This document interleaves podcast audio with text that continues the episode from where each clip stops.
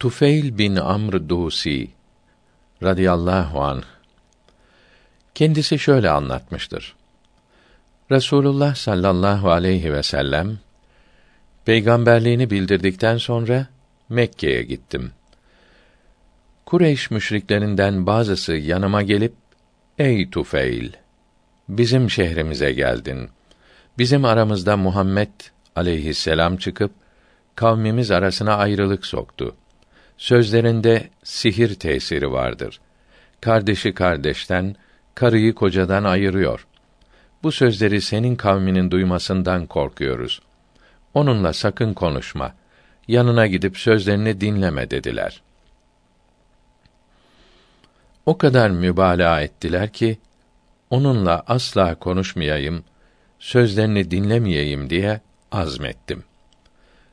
Mescid-i Haram'a girince onun sözlerini duymamak için kulaklarıma pamuk tıkardım.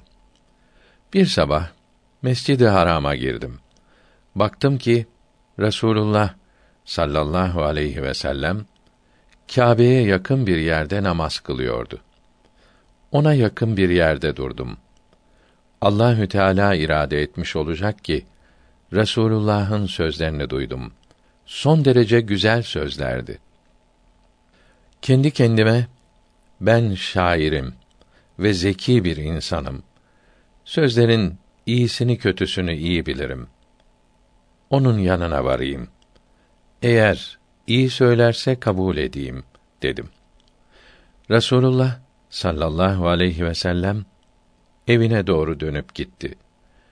Ben de arkasından gittim. Eve girince ben de peşlerinden girdim.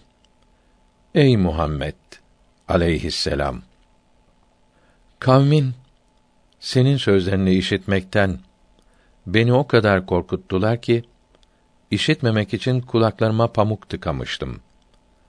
Allahü Teala irade buyurmuş ki senin güzel sözlerini işittim. Onları bana bildir dedim. Bana İslam'ı arz etti ve Kur'an-ı Kerim okudu. Vallahi ondan daha güzel kelam işitmemiştim. Kelime-i şehadet söyleyerek Müslüman oldum. Sonra ya Resulallah sallallahu aleyhi ve sellem kavmime benim sözüm geçer. İstiyorum ki gidip kavmimi İslam'a davet edeyim. Dua buyurunuz da Allahü Teala bana bir harika versin ki bu alamet kavmimi İslam'a davette bana yardımcı olsun dedim. Resulullah sallallahu aleyhi ve sellem Ya Rabbi buna bir delil harika ver diye dua buyurdu. Sonra kavmimin yanına gitmek üzere yola çıktım. Onlara yaklaştığım zaman iki gözümün arasında kandil gibi bir nur parlamaya başladı. Etrafa ışık saçıyordu. Allah'ım bu alameti yüzümden başka bir yerime nakleyle. Korkarım ki kavmim bu hali görerek bu değişiklik onun yüzünde bizim dinimizden ayrıldığı için olmuştur derler diye dua ettim. O nur kamçımın ucuna geçti. Asılmış bir kandil gibi ışık yayılıyordu. Kavmim arasında o kadar kalıp onları İslam'a davet ettim ki iman etmedik az kimse kalmıştı. Sonra Resulullah'ın sallallahu aleyhi ve sellem yanına döndüm. Ya Resulallah, kavmime beddua ediniz. Çünkü çok zina yapıyorlar dedim. Allah'ım, Dus kavmine hidayet ver diye dua buyurdu. Bana yine kavminin arasına dön, onları İslam'a davet et buyurdu. Gidip kavmimi İslam'a davete devam ettim. Resulullah sallallahu aleyhi ve sellem Medine'ye hicret edince Bedir, Uhud ve Hendek gazaları yapıldı. Müslüman olanlardan bir cemaatle birlikte Hayber gazasında Resulullah'ın sallallahu aleyhi ve sellem yanına gittik. Mekke fethedilinceye kadar Resulullah'ın sallallahu aleyhi ve sellem yanında bulundum.